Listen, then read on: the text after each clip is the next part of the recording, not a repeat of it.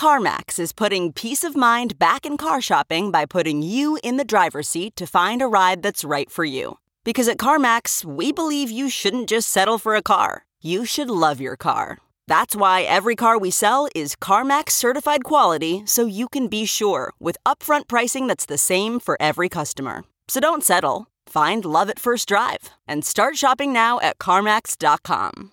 CarMax, the way car buying should be. Okay, picture this. It's Friday afternoon when a thought hits you. I can spend another weekend doing the same old whatever, or I can hop into my all new Hyundai Santa Fe and hit the road. With available HTRAC, all wheel drive, and three row seating, my whole family can head deep into the wild. Conquer the weekend in the all new Hyundai Santa Fe. Visit HyundaiUSA.com or call 562 for more details. Hyundai, there's joy in every journey.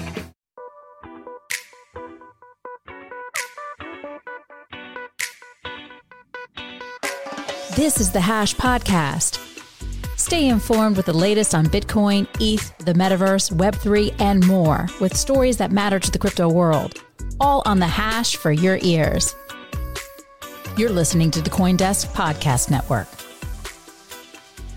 I'm Zach Seward, and we are here with you on Coindesk TV on the show The Hash. I'm Zach. We have Will, we have Jen, we have Wendy. We are going to get you up to speed on all the latest happenings in the world of crypto and beyond. And starting us off today is Wendy. Take it away. We have a very, very interesting story. And the reason why we are talking about Mr.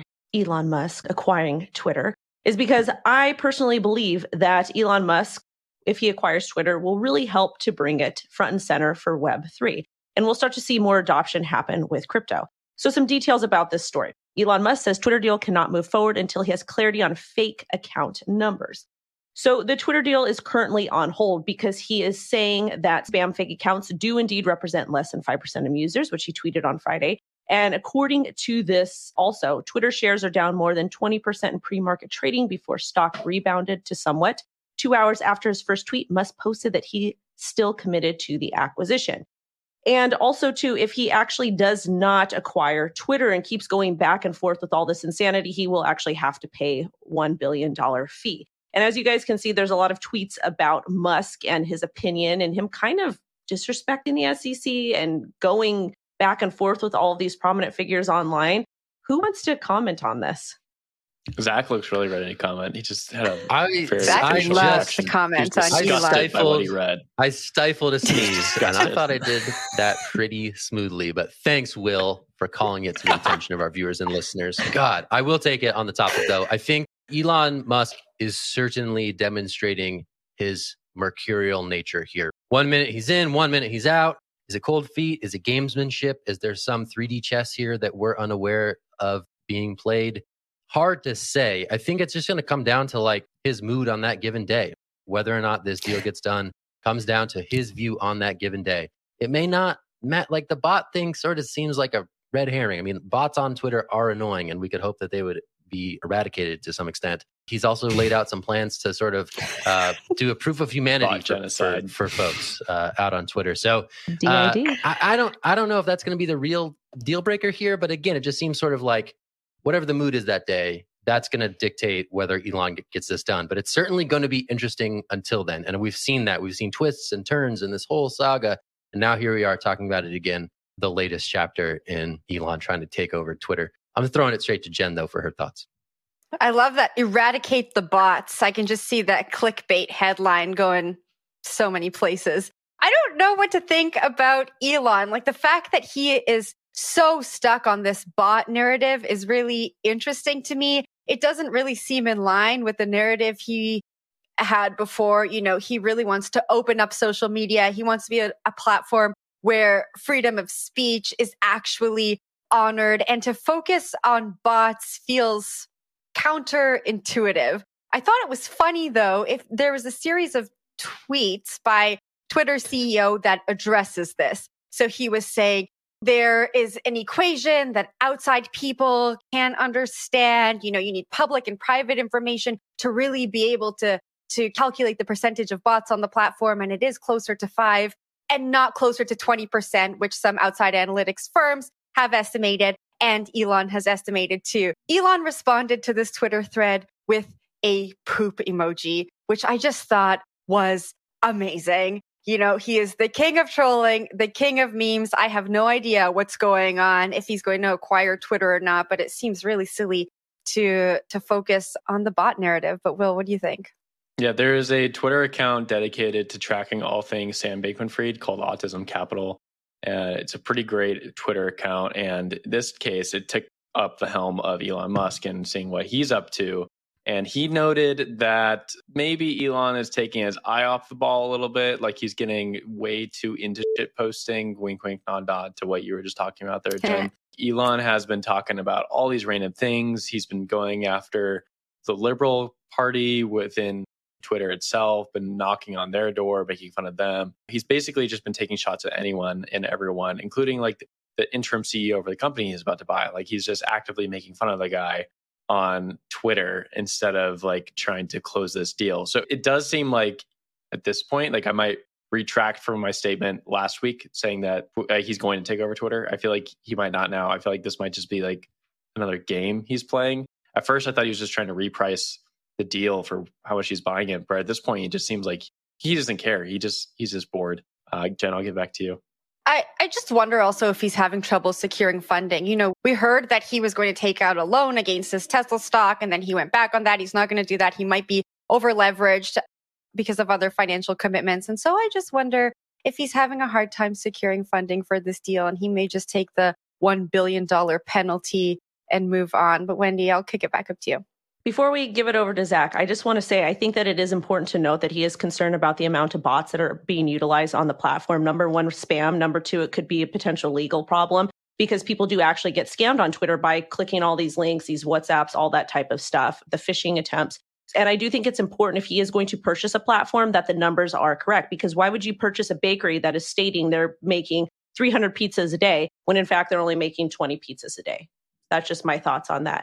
If anyone knows bots on Twitter, personally, it's Elon Musk. If you ever tweet something about like Elon Musk, there is a flood of bot activity it's a under personal many of these issue posts. For him. No, they are, and there are dangerous, right? There are people who fall for them, send money to addresses and stuff like that. He may have a, a front row seat on this whole dynamic. All right, we're gonna change gears. We're gonna go to Wall Street, Will's favorite place. We're gonna talk about a Wall Street analyst this time at Citi saying last week's Terra stablecoin collapse is unlikely to cause any problems in the wider financial system. Okay, this one might be a bit more sensible than algorithmic stablecoins leading to the failure of the NFT market, but still, Will, it's a Wall Street analyst saying some stuff. so I'm going to throw it to you for your initial take on this report out of Citi today. I think this is pretty good. Key discrepancy here, key change. This is a Wall Street report, not from a banking analyst necessarily, right? I guess it is from a bank. But the reports I always knock on are like, they're from like first year analysts that are always talking about this stuff. And so I feel like it's a little bit different, but maybe not. I might disagree with this though, because there's different types of contagion within markets, right? You can have regulatory contagion. Regulators come in because there's been some failure in the market and they cause significant pain for people who've been in the market before. There's going to be regulation coming out of what happened with Terra. It's going to take a while to get there, but I would classify that as some sort of financial contagion, right? Because there's going to be a change in market structures based on what happened with Terra. $40 billion is also not something to like nod or wink at and just like forget about. It's a huge sum of money. It makes uh, what Bernie Madoff did like it's about actually the same size. It was like fifty billion dollars Bernie Madoff pulled off, something like that. So it's like very similar in size of scope and like cause. Obviously, like financial collapses are a whole other ballpark. Like we're talking about like a housing market falling apart that's trillions of dollars. But I don't think forty billion dollars is anything to to look away from. One thing that I would agree with him though is like in terms of what's going to happen for Wall Street, Terra seems to be pretty much the side because Terra was a global issue. I mean, we probably won't call it a scam or anything like that on the show, but like it obviously had its fall points and had some Ponzi like structures to it. But it was a global issue. It wasn't so like tied up in Wall Street that Wall Street would probably have some issues from it. Wendy, I'll toss it up to you for your take. I honestly think that it is going to impact the wider financial system, but it's not going to impact it monetarily because what's happening is we're seeing the public servants, that's how I'll phrase them on this show, But we're seeing the public servants come in and say, we need regulation. Stable coins are dangerous. They're poker chips, blah, blah, blah. And that could potentially cause some issues when we integrate our CBDC. It could cause some issues in TradFi and that type of system. So it, I do think we will see some sort of hit that does occur. There's going to be a lot of changes that are going to occur on a global level. But as far as monetarily hit, I don't think that's going to happen to TradFi. But it is, again, like you said, well, it is something important to note because of the amount of money that it was. I don't necessarily think it was like a BitConnect thing that happened. I think there's a lot of things behind the scenes that happen, but we will see a lot stricter regulation and people are going to be a lot more conservative what they do decide to do in regards to crypto, especially the Wall Street folk.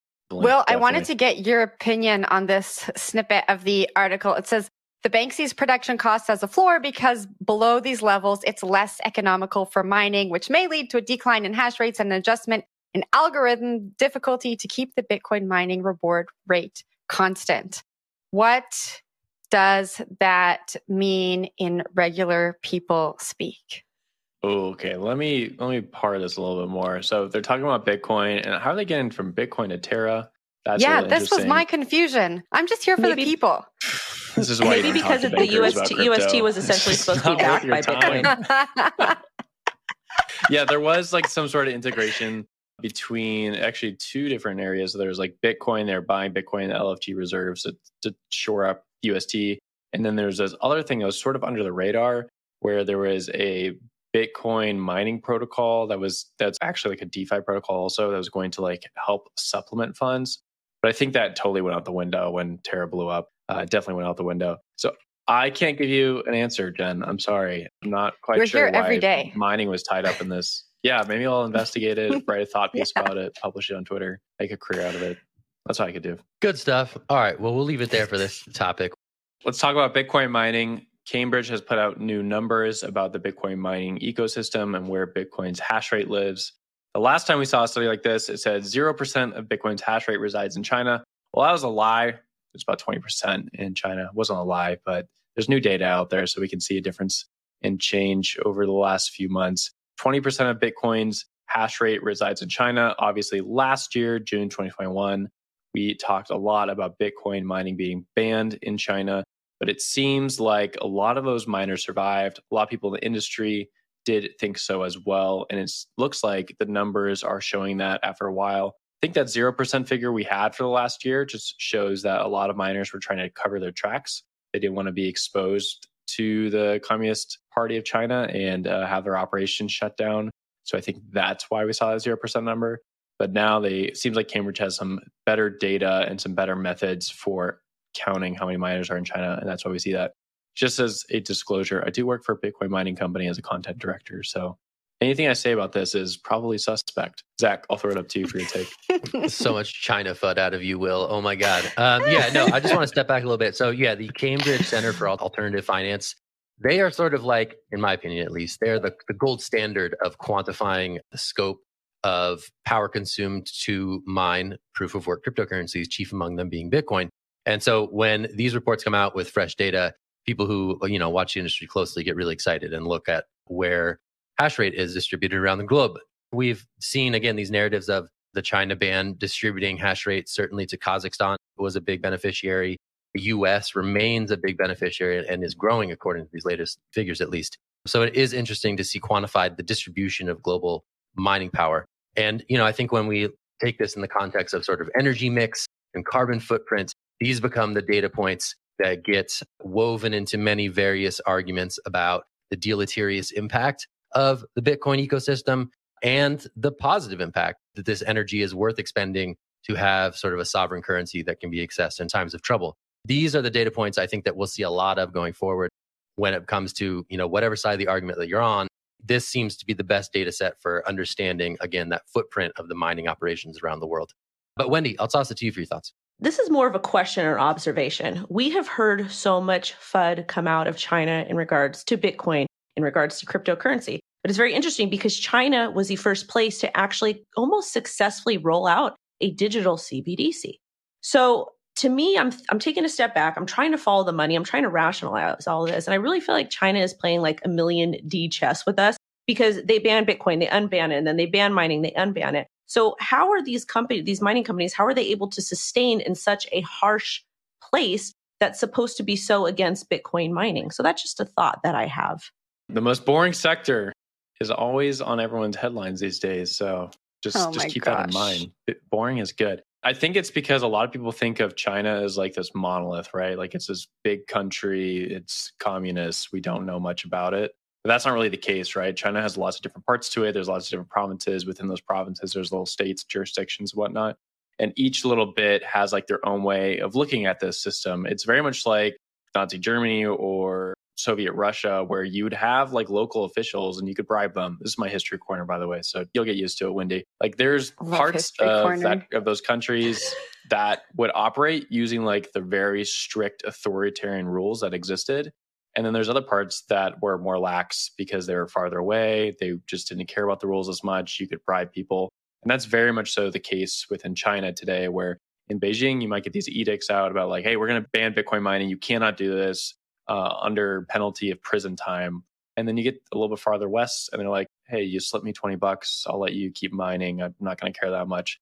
And I think that's why you saw a lot of Bitcoin mining activity just unplug for a little bit. And then they just plug back in when they could. And then they just pay a little bit out to bribes. Uh, oftentimes, they're also just off the grid, right? Like there's a lot of stranded energy in China. Western China has huge reserves of coal, natural gas, and uh, water power. And people just plug in miners. They find little energy sources, they plug in their little mining operation. Before you know it, you get 20% of the Bitcoin network. So I think that is the answer. Like people look at China and be like, it's a monolith. I don't understand it. But it really is a quite diverse country uh, with lots of different parts, lots of different ethnic groups, lots of different jurisdictions within it. Gotta love answer. history corner. Will.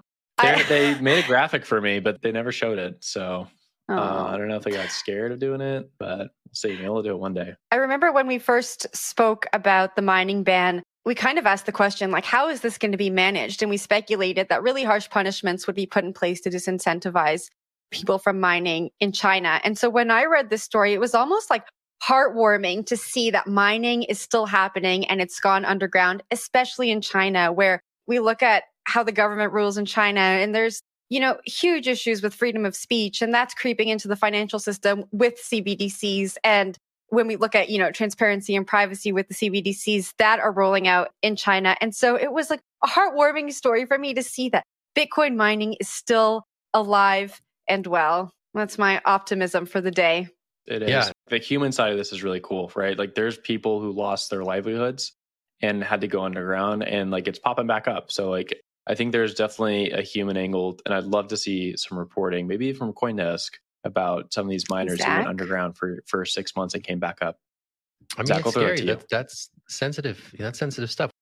We could maybe do something. All right, Will. All right, you got me. I can't say no to you. I'll help you out. Wendy, Wendy, what do you just got? re- just really quick i just want to remind everybody i feel like mining is one of the most underappreciated aspects of crypto and the reason why it is part of bitcoin's fundamental analysis and a lot of traders we sometimes we try to focus on you know different support and resistance areas but it also kind of correlates with miners profitability so i just want to put that little piece of information out there if you're actively trading or investing please do not discount bitcoin mining it is immensely immensely important as part of fundamental analysis Wow, you didn't even hear that from the mining guy in the show, so it's pretty lit. Look at that.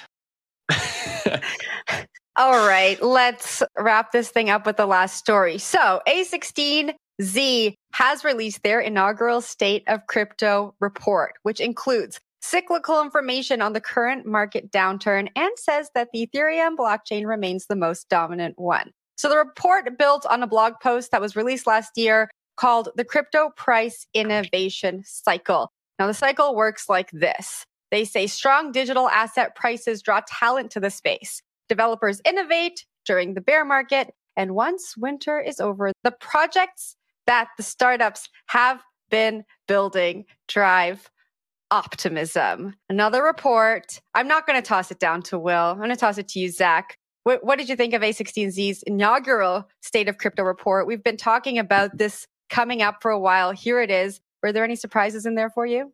Not a ton of surprises, but lots of interesting little nuggets, right? I mean, they have Mhm. a bajillion dollars. I'm not even joking when I say a bajillion. They have multiple billion dollar crypto funds. It's become a very big part of their business. So for them to be out here during these choppy seas. I think, you know, last week we saw a lot of like teams, you know, issuing blog posts to their teams saying, you know, soldier on, we're going to get through this. It's middle season. and I think we're seeing that in a big way from A16Z, which remains one of the biggest investors in the space. So, you know, the overwhelming conclusion here is we're still early, right? They kind of looked at internet adoption trends and sort of try to map those trends on the current trajectory of where we are. And they say that, hey, as it relates to what the internet was, crypto is in 1995 still. And we still have time to make this thing work at a mass scale. I think they offered a little nugget by 2031. They project that the crypto ecosystem would reach 1 billion users.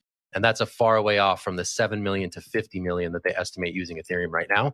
So it was interesting, I think, those little data points. But the overall sentiment here, not surprising at all. This is an investment firm with big bags, investments across mm-hmm. the ecosystem. And for them to pipe up with some reportage on how it shouldn't all be doom and gloom in a moment of market doom and gloom feels very par for the course for someone who's uh, deeply invested in this thing. But I'll toss it to Will. Yeah, it definitely makes sense, right? Like they have huge bags in this ecosystem. And so they're going to try to prop up those bags.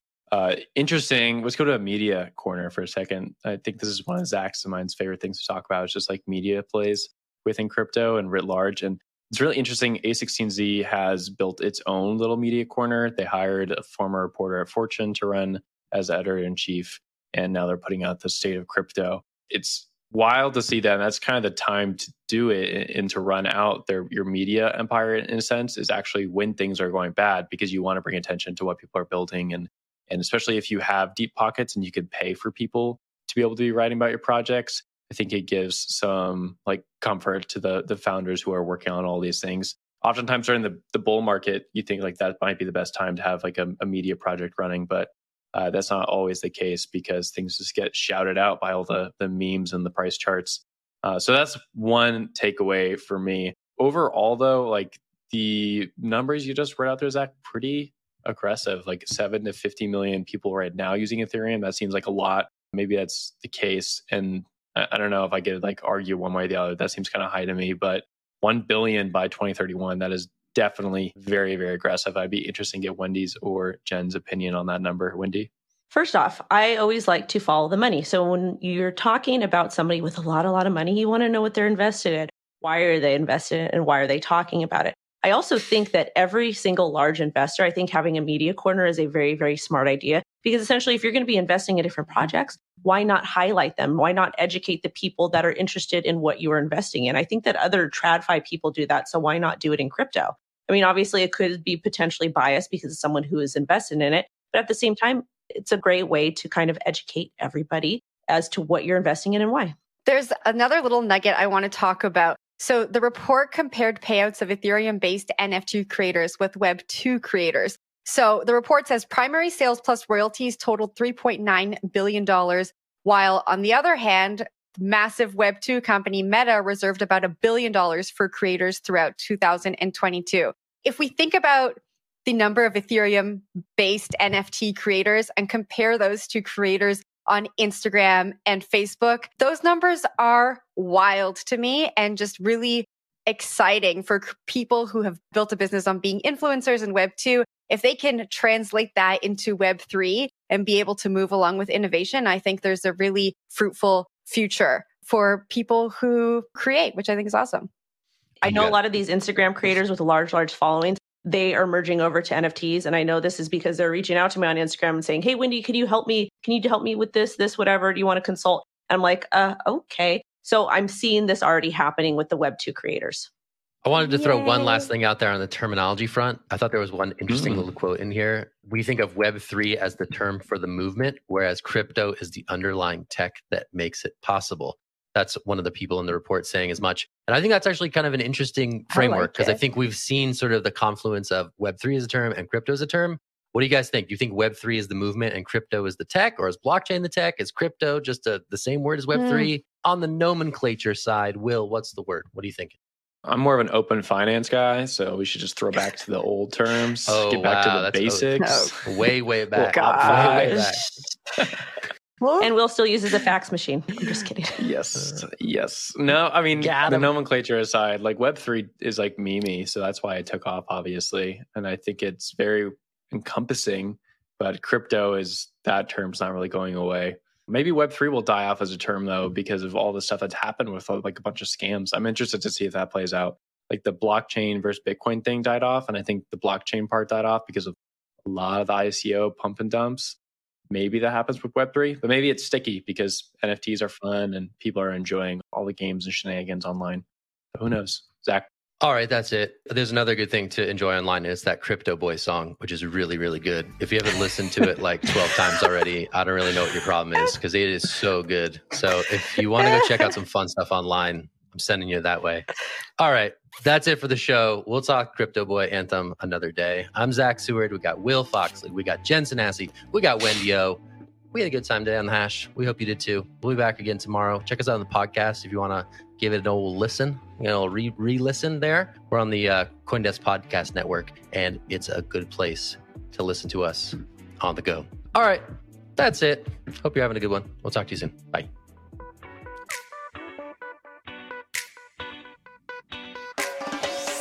You've been listening to The Hash on the Coindesk Podcast Network. We would like to hear from you, so if you have any questions or comments, please reach out to us at podcasts at coindesk.com, subject line The Hash, or leave us a review on your favorite podcast player. Thanks for listening.